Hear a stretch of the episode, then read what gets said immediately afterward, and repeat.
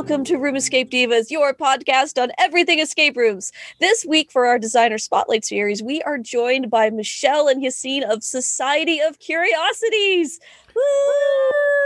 Hello. Hello. Hello and welcome. This might actually be the new year too, right? It might we be. in the new year. Yeah. Your name is That's Errol. Exciting. My and I'm name. Manda. yeah, my name is Errol. I'm Manda. Man pans. Yeah. Man pants. And and we are joined today by as I said, Michelle and Yassine of Society of Curiosities. And we're very excited to finally get them on our designer spotlight series because we've as we've said before, we've talked to you quite a bit now. And All I've- the time. I got to like. work with Michelle in the escape jam. It was super fun. I just So, talked to yeah. Michelle in my head half the time. It's Yeah. amazing. Imagining all the great conversations. It's like Michelle also joins us for our escape enthusiast meetup. So for any of you who have joined that, you will see her there. She's usually working too. so in case Yassine is thinking, what is she doing? Is she not working? No, no. she is working hard. I'm working, Yeah. you know, I think. And then she'll also show us all the different things that she's working on. But you might be thinking to yourself, what is she working Yeah, on? Because somebody is talking too much. so, Michelle and Justine, why don't you introduce yourselves and talk about uh, all about Society of Curiosities and what it is and where it came from? Yes, uh, I'm Yassine uh, with Michelle. So, Society of Curiosities is a um, solve a mystery by mail series. Um, we started working on this last year, 2019, um, because we're in the escape room business originally. We uh, owned the uh, Kauai Escape Room, uh, which we decided to close in March because of the ongoing um, yeah. pandemic. Oh, he's showing our envelope. Yeah, I'm like photobombing it with your stuff. Sorry. Yeah, so we were we were working on that already last year, and when the pandemic hit, we went full throttle, hit the gas. So we were a few weeks away from having a finished product already, uh, and we took our escape room experience and put it into uh, games that you can play at home um, that have that same uh, feeling of exploring a space and finding things. It's Awesome. And- yeah, And, and s- also, Yassine is from Canada. Yes, up in Montreal. And sadly, 'cause I know I know Michelle. and we're was- from Canada too, in case yes. people don't well, know in case that. it wasn't painfully aware already, as we Why- mentioned. Why is We it mentioned it a painfully that aware? What? We mentioned What- it a lot. What if we're- this is their first time listening and they don't know okay, but the listeners' first time listening, you mean? Yeah, not yeah, Okay. not well. It might be Yassine's first time listening, or Michelle. My, my but- mom will listen, so she'll want to know this. That's So true. There you go. All right, so we are in Michelle's Toronto, mom. Canada. We too. We uh, I heard from Michelle that that you missed your usual trip this year so far because of the pandemic, which is sad. I agree. I just found out that I could order Montreal food to be delivered to Toronto, and I'm From seriously cons- Montreal. yeah, Schwartz's Deli and everything. Yeah, Oh, oh, oh, okay. and I thought it was bagels. okay. So What do you mean? Oh my gosh, it's amazing. We we learned how to make cheese curds so we can make poutine at home. Yes, I Nice. saw tried, that. Like, Getting two gallons of milk from Costco and making cheese curds, so we have fresh squeaky cheese poutine. Oh, wow, that is cool. That is commitment. Everything we do, we go hundred percent. Yes. Everything Sadly. from games to cheese curds. so so do people come over then and wonder what you're eating and it's like oh just have some poutine You know, that's kind of cool about a pandemic is we don't have to invite anyone over. True. More That is cheese curds for ourselves. yes, yes. Uh, So you you mentioned as you mentioned uh, you used to have an escape room uh, like a, a brick and mortar one and we luckily we got to play the game before it completely closed down. Um, so what was it? So first I guess um, what introduced you to the escape room world and uh, as a follow up I guess when you decided to go to a uh, paper like take home puzzle game um, what were some of the more interesting differences that you found with designing for that one versus designing for an in-person one Yeah. Wow, that's like the whole episode right there. Yeah, there we go.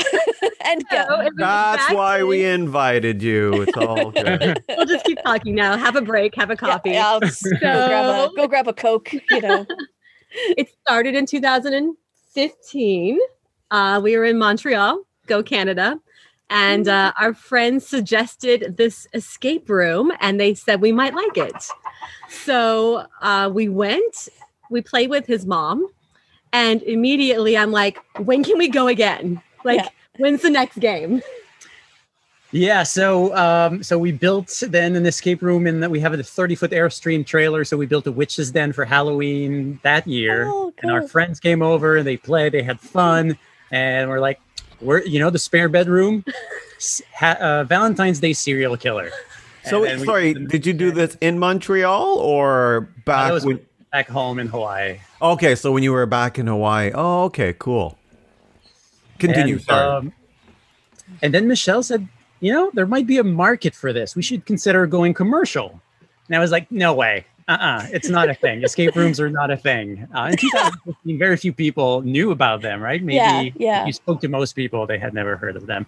So to quotation marks, prove her wrong, I set up a fake website with fake games and a fake booking system that did not take credit cards. But uh, and sure enough, within a couple of weeks, random people were finding the fake website and trying to book our fake games. And I was like, I'm right. yes. yeah. That is And- that is quite the length to go to to prove someone wrong. Like I'm gonna just make up an identity and make up a business and create a creating a website for it. Even that's that's uh that's dedication right there. to Yeah. Well, he's a, he's a, what are you? I'm a software engineer by trade, mostly mostly web you? work. So it, it was well, first of all, we're both entrepreneurial to start with. So I was actually into the idea of doing it if there is a market. I just didn't think there was a market. So right. And it then you took me one evening to build a fake website. So what do you do when uh when I think So we have people- to move this inside. Hold on. It's raining so bad. If that you Oh. can't hear us, we're not getting rained on, but Oh, good. oh okay. no no we can we can hear you really just fine. I can Yeah, hear yeah, the rain. We can hear you perfectly. Yeah. well, Okay. okay. As long as the audio's not crazy. Okay. Well, that was like a Yeah. timeout. There, I can hear the rain ever so slightly, but not much. Not much Oh, at all. So Great. Now I'm sad that we won't see your chickens. yeah, they're probably hiding now. yeah, they're out and about. Oh, I, man. I'm a fan of eggs, if you didn't know.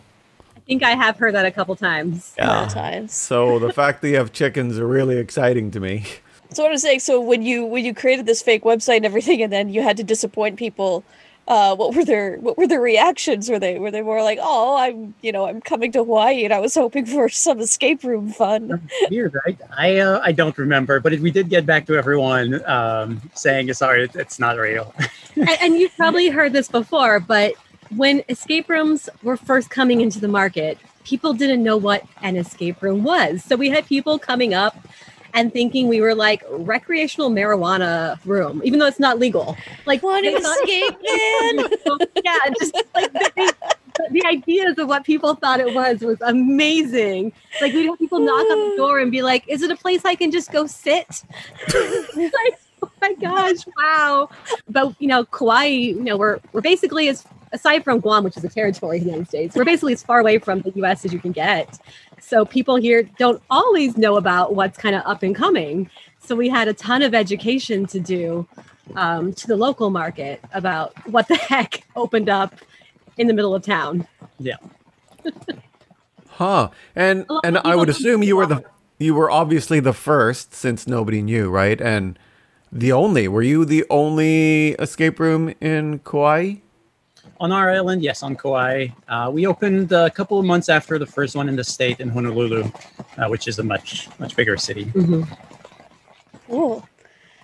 That's really cool. And so when once once it opened, uh, people were curious, came by, and then um, I, I I imagine that a lot a large portion of your players are tourist based and, and that kind of thing. Um, was was that Yeah. the case? Yeah. So it started off with locals coming, just being curious. Um, of course, we worked it all ourselves in the beginning just to cut the cost because, of course, it's slow when you start. Mhm. And then um, tourists started to come, and then we relied on TripAdvisor. Once you get good reviews, people do anything because the reviews are good. So we had like pretty much five star reviews, which was great. Yeah, we ended up our four year run with an average of five stars across the board. So Actually, that'd be a good question. Um, that you know, people think when they go to Hawaii, it's a great place for beaches and surfing and other things that involve being outside. So, and then you know, you are competing against that. So, were you still finding a lot of people just wanted to escape the world? The beaches? Yeah, that's the challenge of uh, having an escape room in Hawaii. Is you are not the reason they come to Hawaii. no matter how good your game is, people will not come for the game.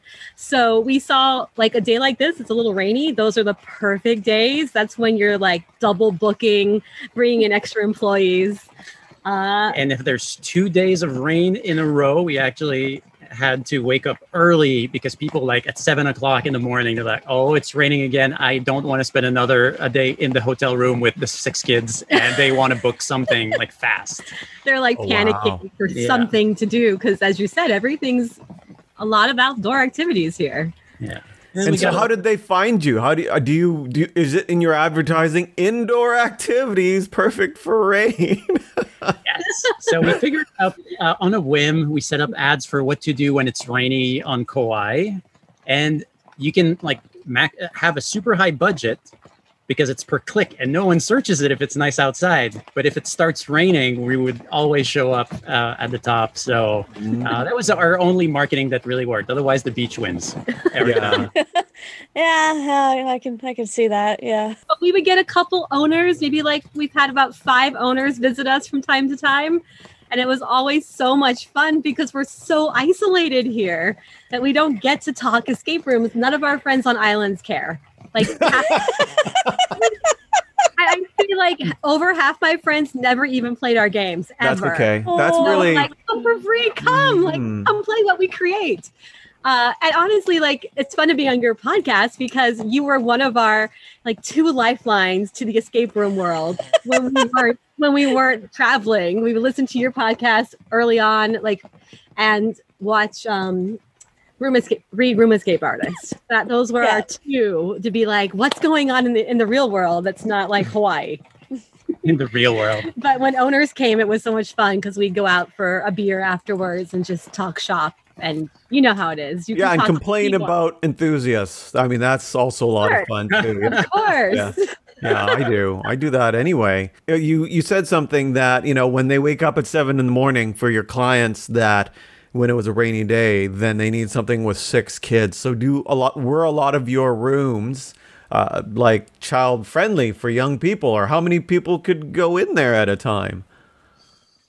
Yeah, we had a game for up to eight that was um, non-linear, um, pretty friendly to large groups, played really well. And uh, our games were, say, average difficulty for the escape room world. So we did uh, tell people 14 and over if there was not going to be an adult. And then kids younger than that are going to miss a few things and will need assistance. And that worked pretty well. So the people came with like eight and 10 year olds and they would like do two or three things and just enjoy the decor. Yeah, and- and scavenge. Kids kids are amazing scavengers. They are. Yeah. Ah, we need just like a. It's I don't know if it'd be like uh, They're- like I need to pay a child to just I like, know come into because they're escape room with already low to the ground and they can see things down I don't there. know what labor laws that would be that would be violating, but you know, You say come for a free fun activity.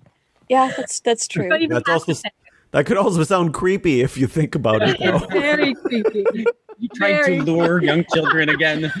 I know Free it's fun activity going. For Yeah. children, leave your parents at home. Yeah, like no, that. Yeah. unless they're good at logic puzzles.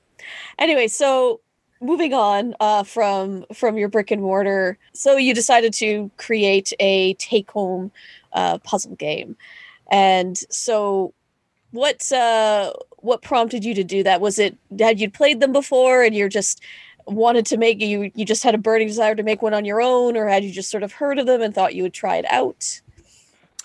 Yeah, so we um we've played a few. We played the mass market ones, and we actually sold a. F- we were very picky on which ones we sold in our escape room, but we sold a few in our escape room because they're great when you can't play one, or when your budget doesn't allow.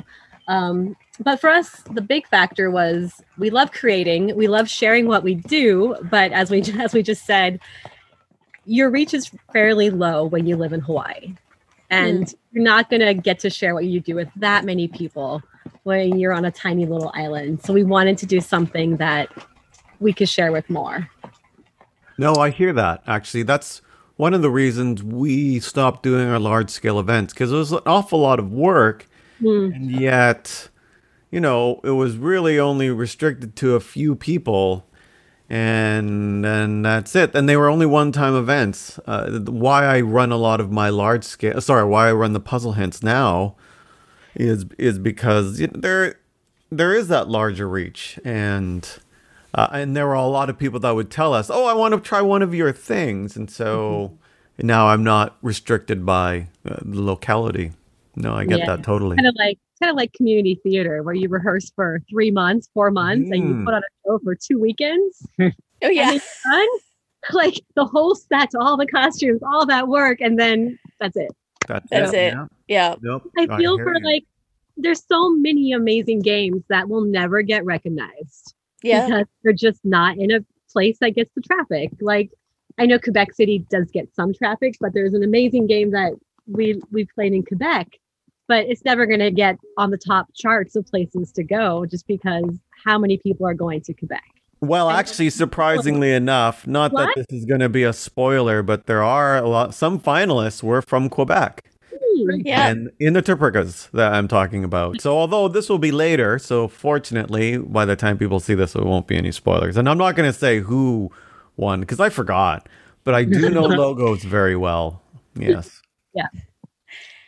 That's that's awesome. Yeah and yeah but agreed like uh, amongst the enthusiast community we've we've we heard like that like yeah places like quebec city had some amazing games. Uh you know it's just got to go a bit further than montreal. We've been to montreal amazing games there too.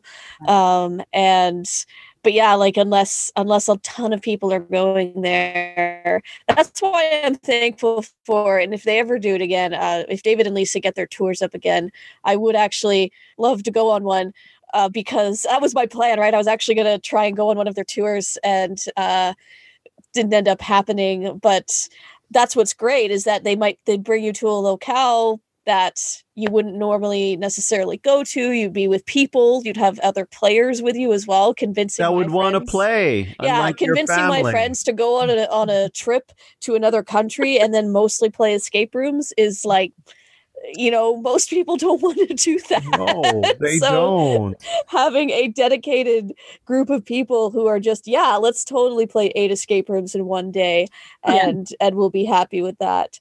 Uh, yeah, so so getting traffic to those places, I can understand is is quite difficult. Mhm.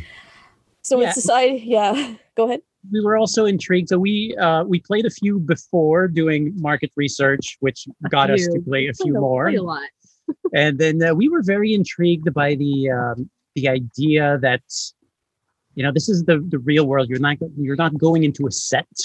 Like you Mhm. don't. There's like the suspension of disbelief is is different, and we kind of crafted our ideas around the fact that you're at home at, or at the headquarters, but you don't have to imagine yourself in a different role or a different environment. You are you, and you are solving a real life case. Um, and Yeah. um, that I think is something that is slightly different with the play at home games when they're done that way. There's there are many different styles, of course. Mhm. Yeah that's that's one thing i did notice with with your we've played your first game we played it together and and one thing i i think and you can comment Oh, on this I have it here with my address that I showed. it. yeah with their address too no less and you know No, no, their address is not in here. oh that's good Eldora Pennywig. So yeah that's that's one thing i noticed uh, with with at least when take home games were starting was that the general gist was the general tone that they were trying to go for was we can replace we can mimic the immersion that you feel in a brick and mortar escape room, which just it it's not the case. You can't you can't mimic that experience. Um, and so the take home games, yours included, where I, I do still feel immersed, it's because they're they're finding other ways to immerse you uh, mm-hmm. into into that without trying to like recreate. Isn't it just like being in a dungeon? This piece of paper that has a picture of a dungeon on it, and you're like, no, I mean, it's still fun, but if you're gonna try and tell me that I'm in a dungeon, then no. Oh, well, she was also asking about the challenges in design, how yeah. different designing um, like a mail order or paper based game is from an escape room. Oh, there goes the chicken. There goes um, the chicken. like, give me attention. But it was interesting when we sat down to start designing. We, we thought it wouldn't be hard. We we're like, we've designed like probably eight or nine games prior. So we know what we're doing and how to do it. And then you start to to design and you're like, okay, chicken's going off. we're like, okay, you can't touch anything. They, there's no surprises like a hidden door opening. Uh, you have to change your whole mindset about what is fun for a player because those big aha, those big wow moments in a game that are in retrospect really easy to do, right? Like you just pop in a hidden passage and people are impressed for the most part, you hide it well and people love it. You can't mm-hmm. do that in a paper based game in the same way. Mm-hmm. And um, I think something that helped us in our design process is I have a Dungeons and Dragons background. Um, Yay!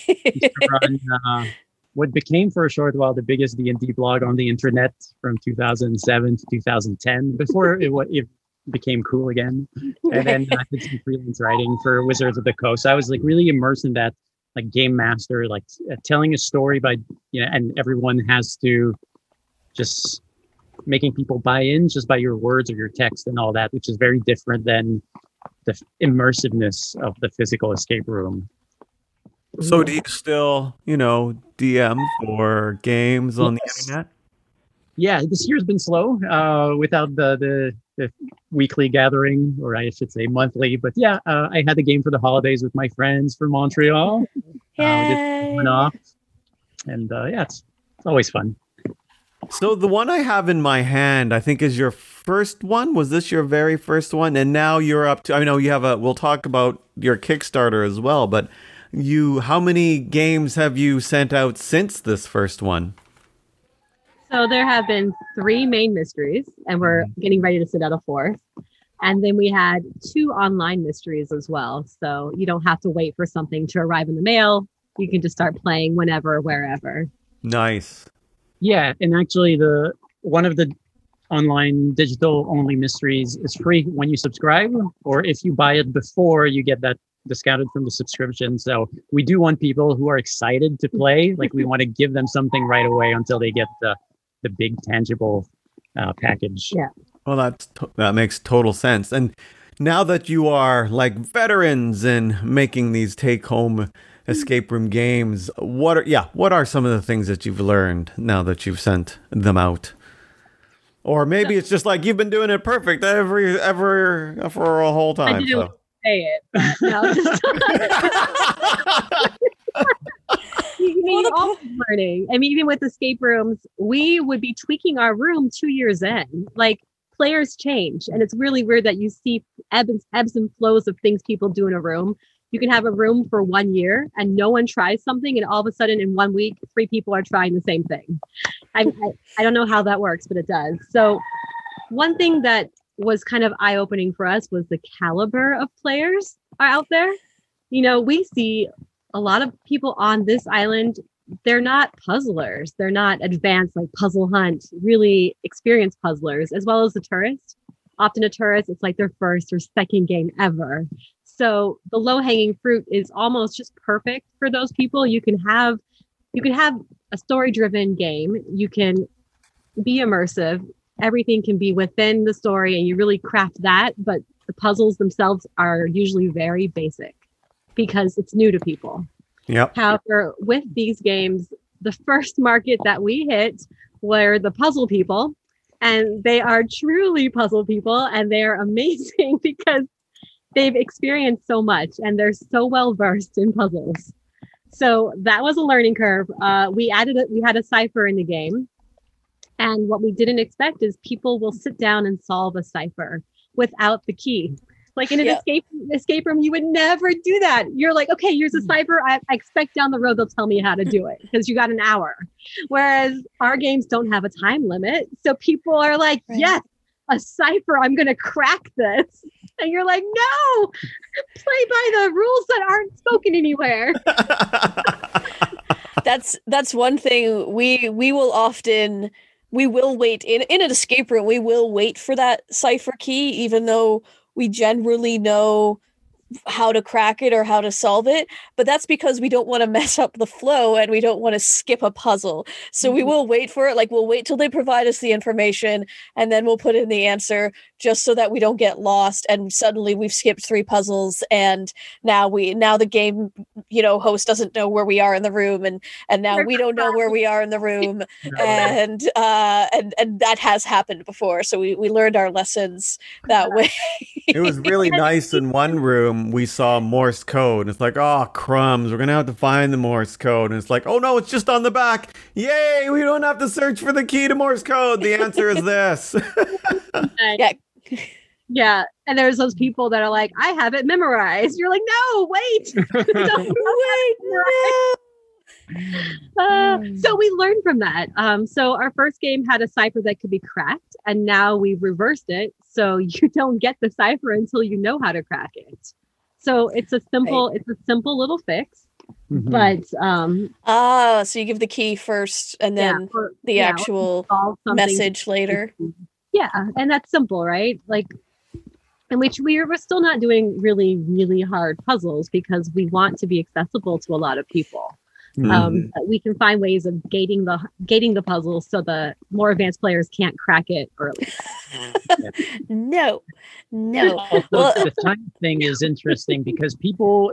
One thing we didn't know coming from the escape room world, where all the games or most of the games are now, is people do burn out after an hour of puzzling or after ninety minutes of puzzling. So uh, we added artificial breakpoints or semi-artificial when like Act One is done. It's like it's good time to take a Right. break uh, in a story, of course. But and then you have to text continue to the the character in the game to get the next step. So a lot of people take us up on taking the breaks and then they pick it up the next day or or even 30 minutes later uh, because we uh, our games you have to interact with the characters your team on the ground so we get to see a log of all the messages that come in That's right. I I wondered. I remember we we played your game, and uh, we we did have to message. We had to yeah text somebody, and and I thought it was some sort of auto responder. No, no, it was it was you guys because like we got a text back from you, and then uh, we started working on things, and I got another text like. How you doing? And and we're like, That, Did you- that might not have been us though. no that's no, no. probably automated when the game is new you played it pretty early uh, we Okay. get notifications that the ai didn't know what to do so we can't jump in and reply but it's even at the first it's 90% and over time it becomes 100% automated And we like to Oh, trash our players. Like it's, it's fun to build that into the a like the AI. Like you can have a character being like, "Hey, can you hurry up on that?" Like, it's yeah just yeah i think it, yeah i think it was like you know the bad thing is coming like Yeah. Oh, I remember seriously that right the heck now and and i was stressing out and i was like we're fine the bad thing is coming that's just built in. We're Yeah. like, you know, if it were real life, what would the person say? Would they just wait for you, or what? What the response be? So we program it to come after so long to be like, hey, really, like this is really happening. So we just really put ourselves in the position of the team on the ground and what's going on and how would they respond to whatever is happening. when people ask the team on the ground, "Hey, what what do you think we should do with this?" and they're like, "Well, I thought that was your job because you know we can't solve the puzzles for them."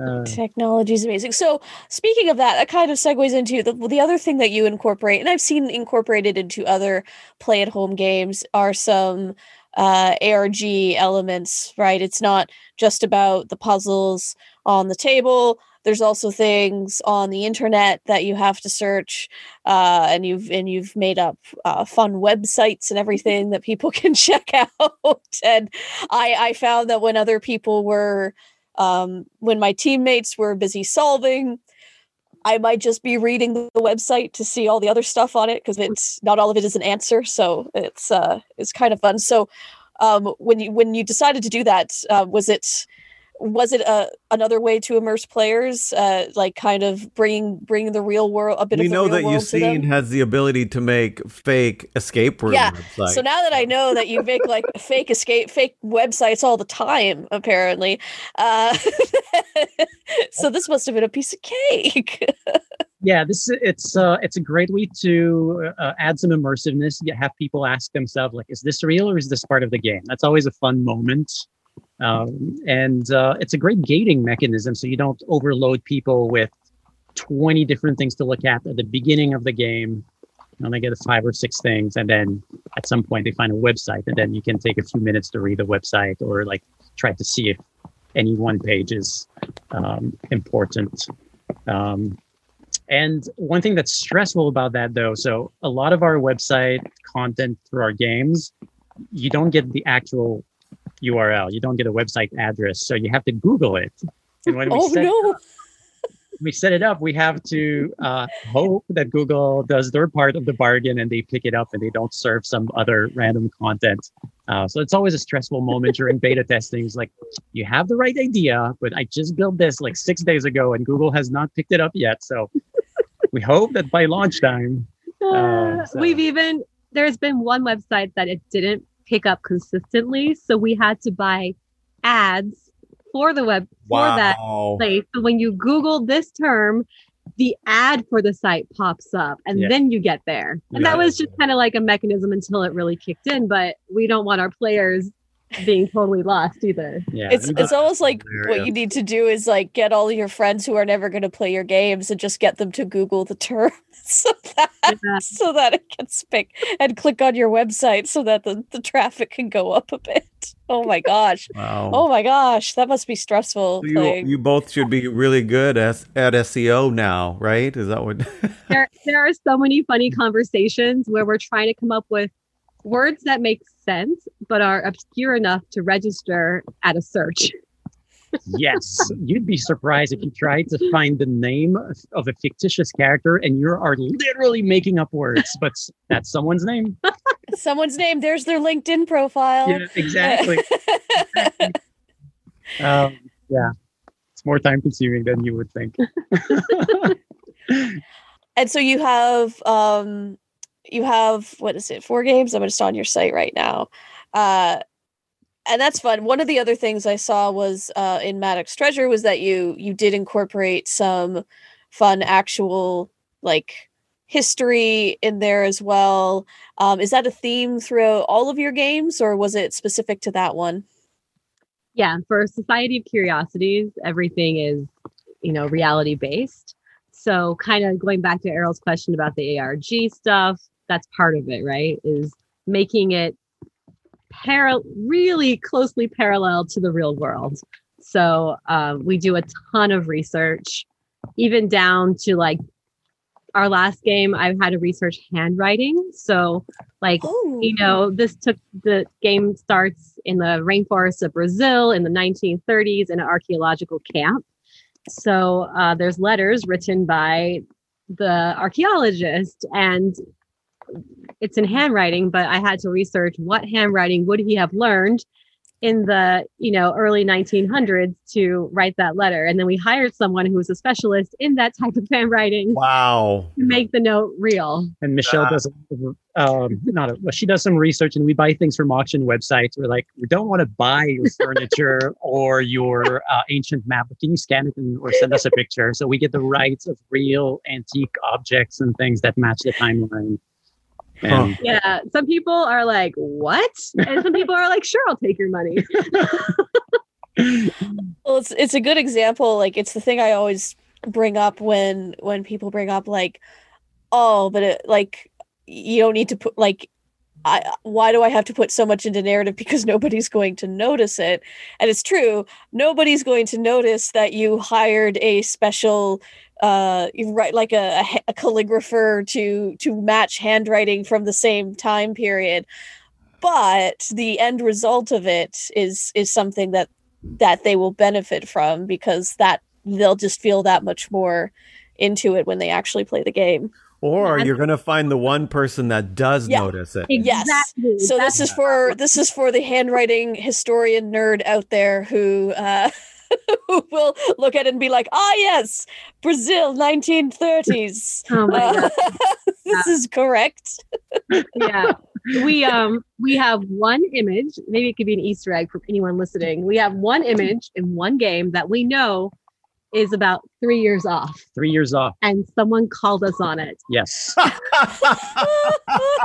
wow. 1800s mind you it's not like 1995 or whatever where something significant happened that you would know about this is from the mid 1800s there's an image and it's three years off and they knew Ah, Yes. That's amazing. Well, I, I, I one of my one of my many nerdy habits is like uh, I'll watch YouTube videos on like historian analyzes uh you know historical movies or like uh like that kind of thing. And movies are are the worst. I just love watching them because they're usually like 200 years off right? Like they're they're just so vastly off that uh sometimes it doesn't even happen the same millennia. I don't know but uh yeah but people will know like right down to the to the like month that something should have happened A long time ago, I used to be part of a nerd band, and we'd sing about nerd things. And we knew that if we got anything wrong, the Yeah. nerds would tell us. So we, you know, and so fortunately, there'd be things I liked about. So if I were going to sing about Totoro, then I should know what that is. But you know, if it if there was a slight detail off, then it's just like, ah, just give up. Everything's wrong. So Yeah, well, you think you know things, right? And then you realize someone else knows more than you think you know. So you better, you Better check it my life in to general. make sure you got it right. Mhm. So how much time do you spend like uh, of the game design process? How much time is spent on research?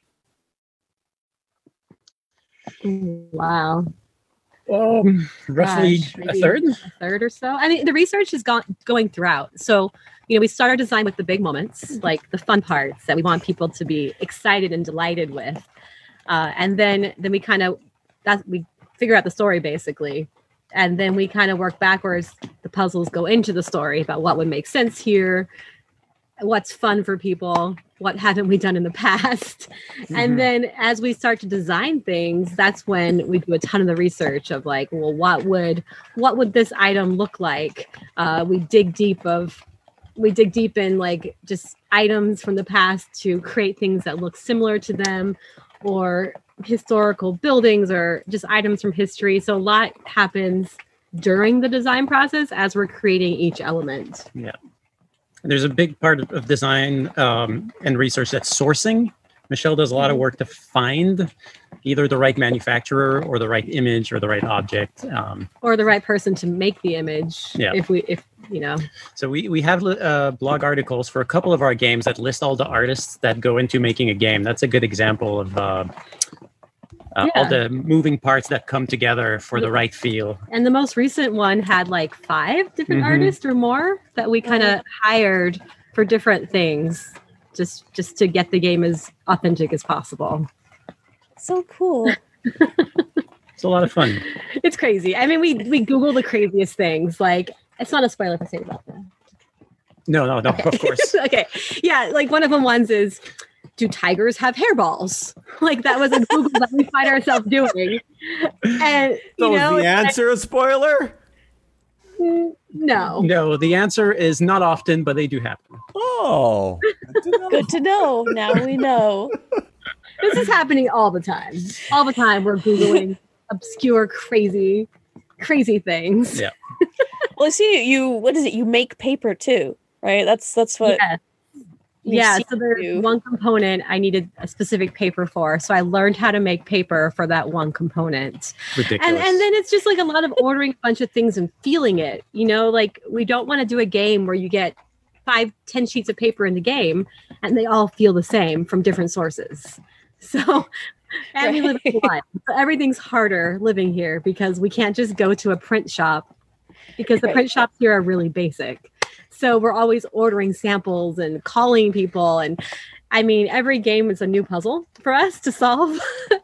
like sourcing things we're always out of our element because it's something that's real world specific not escape room specific so we're Right. calling people and being like so i need this i don't know the name of it but this is what i need can you do it and these are like big companies who work with professionals in their field every day having like this random person calling sounding like a complete idiot Yeah, and they're like, "Yes, we can do it if you take a ludicrous quantity of it." yeah like, 32000 is the minimum and we're like no Cool, cool. So how about 50? How we how we feel about that number? yeah Um, so yeah, a lot of fun. And Michelle's uh, had a few days of battling um, aging paper. Some of the components are hand aged to get the the right feel, and not all paper ages the same. You cannot just buy random paper at Walmart and put it in the oven and hope for the best. So we have our paper that ages really fast, or that slightly yellows, some that you can burn the edges, uh, some that you have to stain. Wow, this could be a whole blog post on how to age different types of paper. Like, Yeah. And I've gone down that route with wax seals too. So for our fairy tale files, which is our Kickstarter we did, um, the collector's edition has a breakable wax seal. So that's like old, old school where the wax seal is not plastic. It's actually like a resin based wax seal. And when you Mm. open it, it actually cracks. And of course, that's the original purpose of the wax seals is to, you know, provide proof of tampering. So Right. I've ordered like 10 different sealing waxes and did this whole experimentation on which one which one Cracks has the best. presses the best which one cracks the best so we're always doing these crazy experiments Mostly she. We- mostly- he's doing, like, he's doing the programming so he's doing like the brainy the brainy like get there and actually make things work work I do remember, sorry, that when you were on one of our enthusiast chats, you were showing off your collection of seals. Yes, Oh, I do remember that. Yeah. Yes. That's yeah, because you had your you have your Society of Curiosity seal, and then you were comparing it with the other seals that you that you had bought for yeah, I guess collection purposes or experimentation purposes or yeah. Yeah. just because they're pretty purposes they're pretty. yeah You mentioned so you just mentioned this. Uh, you you've had great success with Society of Curiosities, and you've just finished a Kickstarter, uh, a very successful Kickstarter. Uh, do you want to talk a little bit about that? What's what's that one's focusing on? yeah Yes. So uh, our Kickstarter was for the Fairy Tale Files, a series of lighthearted mysteries based on iconic fairy tales. Um, so essentially, taking the stories that everybody knows, adding a murder in there, and um, and then having a little like investigation around it. So it's going to be murder. simple and fun, not not lighthearted yeah yeah, not like uh, rate- rated R murders, just like uh, 13 plus murders. 13 like, plus. like you would like murder she wrote murders. Yeah, Yeah. yeah. So I can give the synopsises, right? Yeah. So one of them is um, one of um, Cinderella's stepsisters is found murdered with a the heel of a glass slipper. Um. Another one is um, the candy shop proprietor is found like incinerated in I the think- oven, and Hansel. I and think that's the one I'm getting. Is the Hansel and. Gretel one? Yeah. like that and we have uh, it was so much fun brainstorming for that we have a ton of ideas of what we want to do and of course only a small fraction is going to make it into the games I- I- but that's the thing is the society is so rooted in rea- reality because it's so important to us to make it feel real that the fairy tale files is basically the exact opposite for us. We get to you know take a very loose fairy tale which has already been lost in translation anyway. Like who knows what's real? And we get to have complete creative license with it and we get to make everything up which is so much fun. That is so much fun. So yeah, so I imagine do you feel um with when with designing for these ones, do you feel a bit freer in your design ideas because it's less grounded in reality because you yeah because there isn't a history necessarily to adhere to and yeah everybody everybody and their mother has an interpretation of fairy tales Mhm. uh, Yeah, so I think it's a lot easier to come up with ideas because you don't have as much why questions to answer. However, I think we're going to have to do a little more work on the visuals Mhm. because it's not the real world. So you have to paint more of an image. So that's a little Mm. more work and a little more difficult, I think. Yeah. Well, there's every game we do, Fairy Tale Files or Society or something else. There's always like the fear of don't mess it up. you know, Fairy Tale Files is going to be different because it's so much more creative and storytelling um, because it's a fairy tale. But we have so many people who backed us because they love Society of Curiosities that we want them to be happy. A- and so every game, every society game, Errol, you probably know this too when you design games, like there's a huge pressure because people know you for what you do. Uh, they either love you or hate you for it. So Hate they hate you. That's actually hate great because you have nowhere to go but up. But if they love you, like you want them to continue loving you. So every game we had this filter of like, what are they going to love? Like, how do we keep them happy? Uh, we, uh, we we get alerts when the, the first person plays the first game, like the first time it's in the wild, we get an alert. It's very exciting and nerve wracking. Mm-hmm. ooh. We could we could ask Errol because Errol knows about, a lot about beta testing because he's in it right now.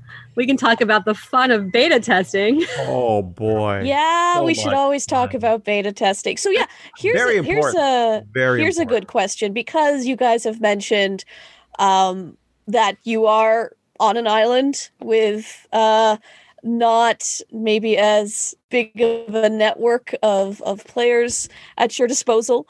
How how do you go about beta testing, like sending out those materials and that kind of thing? Do you mail physical materials to people, or do you try and get them to do kind of a print and play version of some sort, or a digital version that they can uh, get their hands on? It, it's everything. Um, it Everything. depends on what we have. Um, so some parts of the game we don't need to have a physical component, and other parts you have to have that item because it's it's the item specific for that puzzle.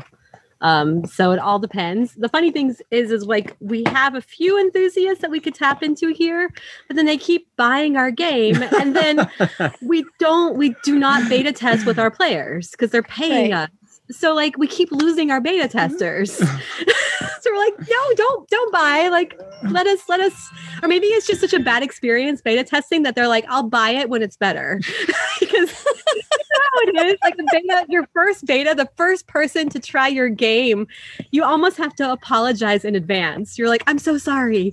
Will you please try this? Yeah.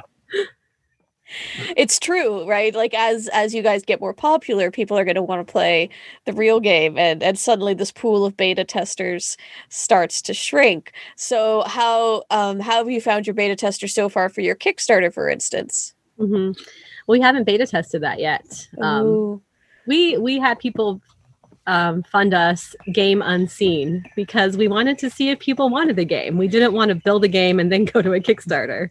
Right. um, so we kind of went backwards from a lot. But we have used so many methods. We've called on friends we've called on family we've called on enthusiast groups. Uh, we've done everything. And what we do now since we divide our games into three parts we actually test most actually all our parts can almost be played separately. So we test every part separately now. So there's not one person in the beginning who gets stuck with like a two hour long crappy game.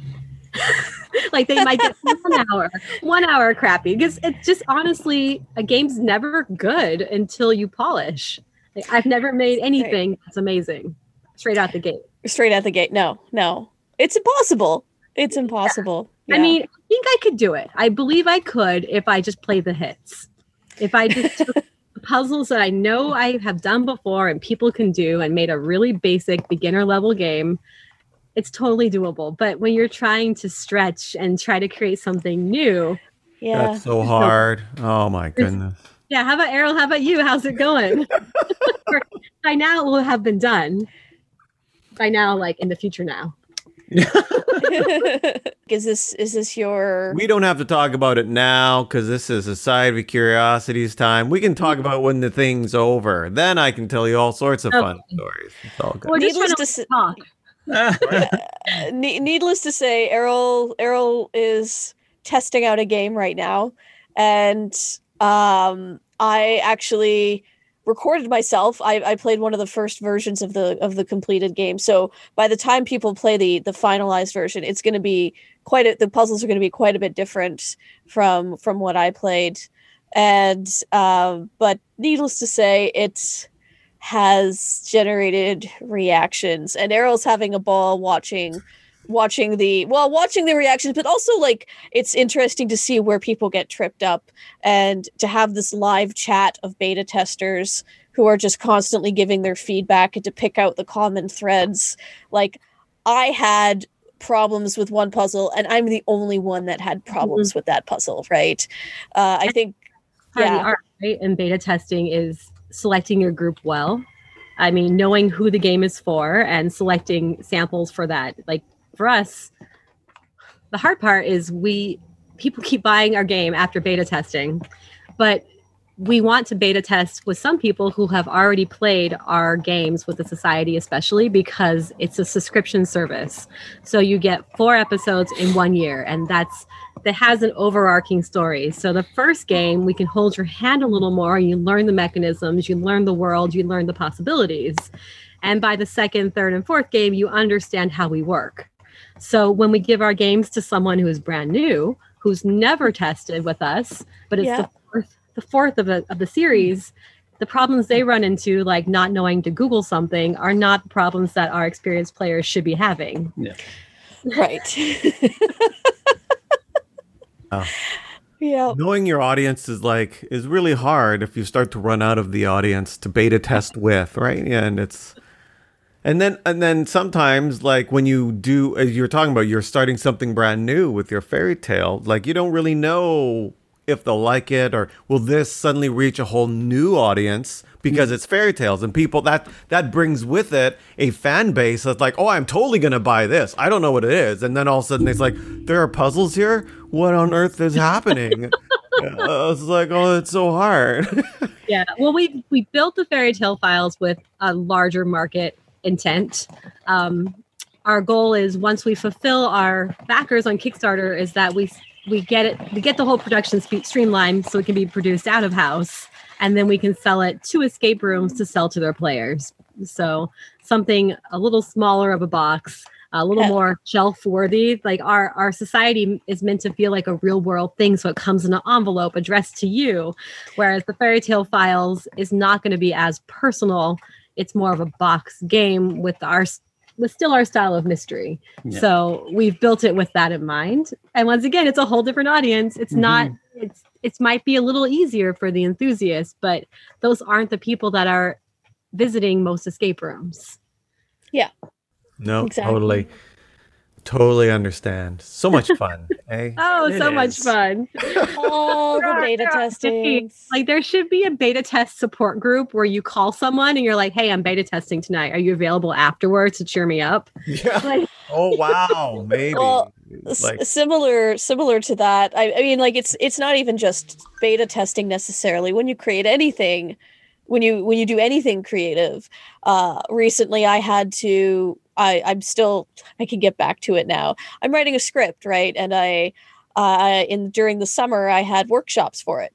So my very first workshop it's very much like a beta test in which we do a reading and people react to it and they tell me what they got they tell me what they didn't got they tell me if they understood the story.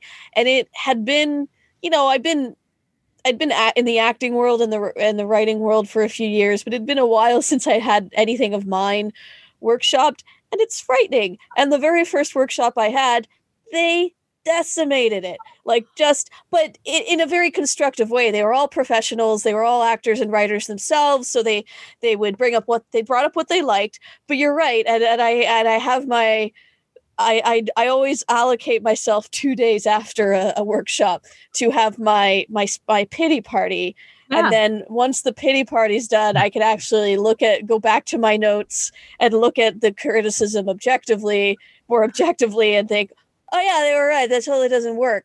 Uh, I should I should change that. But it, it's it's hard when when you know this thing you've poured your heart into, uh, you you you put it in front of these cold judging eyes, and people are not afraid to tell you what they think, especially if they're in that Yeah. community. And we Oh, actually see the opposite. People are so nice. Uh, Maybe Errol, you see this too. On I think it's also you don't want to feel stupid. So like when Right. you're beta testing, you try so hard, and we're like, don't try hard. Like get a if you're frustrated, get a hint. We want to know when you use a hint, when you feel stuck. And they try so hard that we're like, I don't think this is real world. And, and then and then of course you have like you said that reaction, like that that kind of like visceral reaction. We're like, we need to change it all. None of it's working. Like it's horrible. And then you need a couple days to come off of that to be like, all right. it's yeah, just- when I came off of it, I said they decimated it, but when I Right? go go back to my notes, I'm like, okay, they said like five things. But Yeah. you, you you hear like five things, and you're like, well, it's all crap. That's it. It's done. It's done. better. Get rid of it all. Yeah. yeah, you got to look at it subjectively and be like, okay, that was one test. Like you said with Errol's, you, you're the only one who had a problem. But in that moment, as he watches it, he's probably thinking, oh no, this is awful. It's so bad. Maybe he's Errol not. never thinks that. Errol's like, yeah. He's like, Well- maybe you're just bad at it. No, for for no, no, I, no. The thing is, no, no, no. I don't. I don't think that at all because I think it's easier with puzzles because it's not so much. Because what I'm looking for is I'm looking for someone who who there's no way they are going to pick up what I was trying to do because their brain doesn't work that way. And that mm-hmm. doesn't mean either our brains are bad. We just all think differently. And so I desperately need to find those people Yeah. because it's like, okay, how can I get you there? How can I get you on that track, which is really easy for everybody else? Not everybody else, but for uh, maybe half the people, right? And then there are things that I forget, like in one of my games. In fact, I'll spoil it now because it's not big of a spoiler.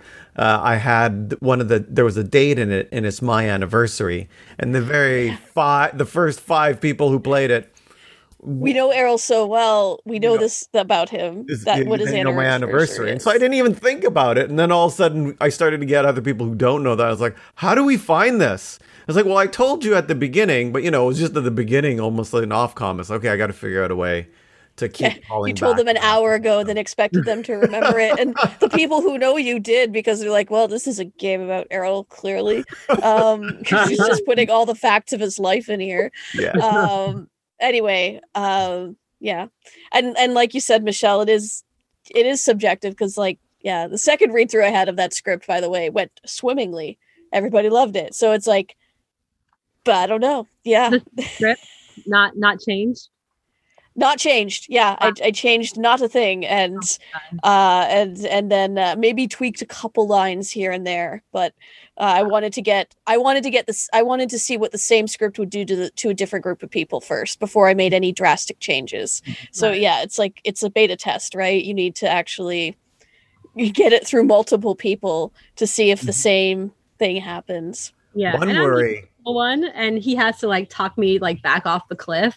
Yeah. I'm like, we're horrible. We should stop. This is awful. Just go back to a regular job. And he's like, that was one test. yeah that, that was test number one and and it doesn't matter how much you prepare yourself for that stuff too right it could happen 50 times to you uh and each time feels like the freshest right each time mm. feels like all right well this time is the time that i'm gonna mm. be a fraud and i'm terrible so Right. yeah But he handles all the mm. customer support as well because of that. Because everything, everything for me is like, oh no, they had one question. We're awful. And he's like, I will answer your question. because everything for me is like either amazing or off or horrible. take refunds There's two big filters in in my life. One is when we get um, like reviews or criticism. I have to read it first, just pick out pick out the good parts, and then like sandwich the bad parts between the good parts, the compliment sandwich thing. yeah And, and then movies, I go to the parental guidance movies and like, does the dog die or does someone die that you care about before I decide to watch it with Michelle? you know, it's funny. Puzzles are interesting. That, uh, in my opinion, it's easy to lose the emotion of a game when you're so puzzle focused. Um, in an escape room, people don't want to read because they want to win. Um, and I think that's that's that's our challenge for all of us puzzle designers and escape room designers is how to deliver a plot and kind of make it merge seamlessly with your puzzle. And so, um, Errol, your thing wasn't as devastating to me because I'm kind of more in an analytical. I'm I'm in an analytical mindset versus like an emotional mindset. But your story still came across, but I can handle. but you know that's that's our job is how do you get how do you get the emotion, the plot to come through when people are are puzzling. Like we did a proposal at the escape room, Mhm. and it was amazing because the guy hid the ring in the chimney, and it opened up, and he was down on one knee, and there was a little poem he had written, and um, the guy he was proposing to was reading it, and he's like, "What does this mean?" oh, romance gone. yeah, he's like, I don't, I don't know what this means. And he turns around, the guy's on one knee, and he, it doesn't click that he's getting proposed to because because he's in puzzle mindset. So the emotion, the love letter, the profusion of love was a puzzle to him. Right. That's the same thing with me in horror games. If there were no puzzles, I'd be petrified. But if there's puzzles there, it's like "Uh, I gotta solve this. Just, just take the chainsaw man and just move over for a bit, okay? Can you stop that for a second? yeah. I have a puzzle to do. Super annoying. So I remember this one. T- sorry, yeah. Oh yes, that was a great one. It no long uh, no longer exists, unfortunately, but it was made by people in the haunt industry. They opened an escape room in Honolulu, and one of them was a killer clown, like a chainsaw massacre killer clown, and it was so well done that Michelle left before the end. She spent half the game in a corner. And then their hint system was a creepy marionette, like a puppet that talked to that you? talked to you by by first names, like Michelle, come here. Michelle's like, uh, uh I am. And it's No. just like, come closer. I'm like, no, I am not coming closer. I do not need a hint. Uh, that was good. Uh, we lost. We lost. We that game. lost. Yeah, it's like I will sit here and lose the game before I come talk to you. Yeah. Exactly. Oh man. Oh, that's hilarious. One of the hard things about talking to Michelle and Yassine, especially about the Society of Curiosities, is that because we talk to each other on a weekly basis, almost all the questions that I have, I've already asked her about. But other other people might not know about. No, I know, but that's just it. Nothing is coming to mind because, like, oh, ah, Everything. Yeah, I think uh, maybe one thing to re- uh, reiterate: if you haven't played our games yet, try the uh, Mysterious Map Heist, which is a digital adventure. It's only twelve dollars, and if you decide to buy the subscription, you get twelve dollars off. So it's essentially free, or you're gonna hate us. Twelve dollars are not going to hate us. yeah, and then we have some more projects in the works, but we can't talk about them yet. oh, fun. projects. Well, thank you so much for joining us today, and amidst you know sitting through rain and chickens, and uh, we missed the chickens. Oh, we heard them. I know, but they're them. gone now. I haven't heard a chicken in a long time. Maybe they're content. They're not laying eggs right now, or else we would go get an egg just for you, Errol. But Oh, that'd be nice. break. Yeah, they're taking Yeah. a break. like winter break. So, if people would like to go find out more about Society of Curiosities, where can they go? they can go to societyofcuriosities.com uh, or just google society of curiosities and uh, if you're interested into in uh, fairy tale files you can go to fairytalefiles.com and sign up for updates it's not available for order yet only to, to our kickstarter backers but it will be very soon There they are. Ta-da! there it is. Ta-da!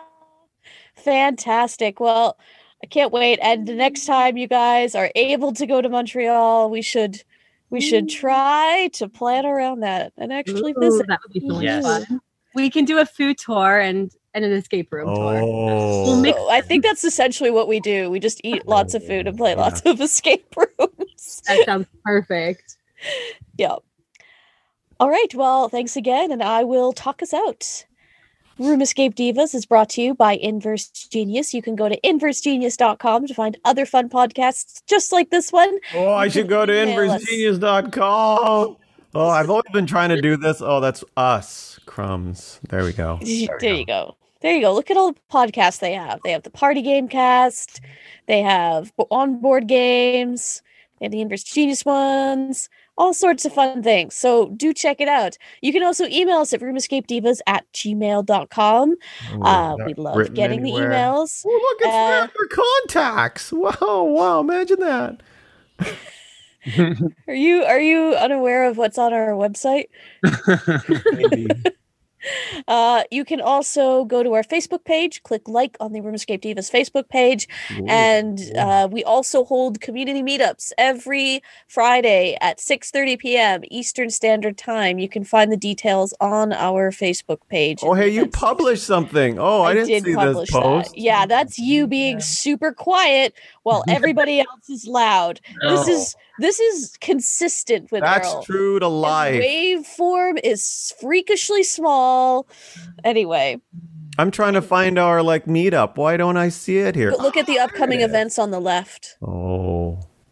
Uh, no, to the right, slightly down. Oh, right. this is going swimmingly. It's going swimmingly. oh, look at them all. Look at them all. So there's the Friday one. At, Oh. uh, there we go.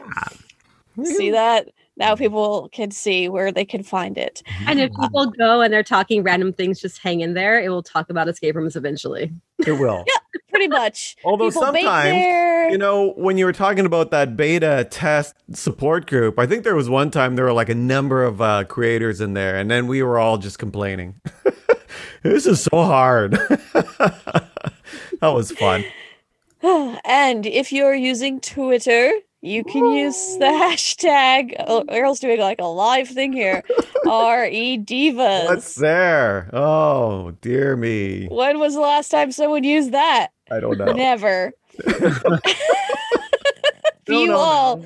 Look at that. I don't, I don't know how this works. Oh, well. Oh well, we'll figure it out. Maybe we should make a Twitter someday. We could use our own. I'm not going to make. Who's going to, who's going to, oh, I got private messages. Oh, I shouldn't look at that, should I? Looking at Oreos. I don't know. I what- don't I was understand trying you to. I was trying to find RE divas. Do I? How does this work? Oh well. Oh well. Hmm. Okay. Well. Thanks, guys. Bye bye. Bye bye.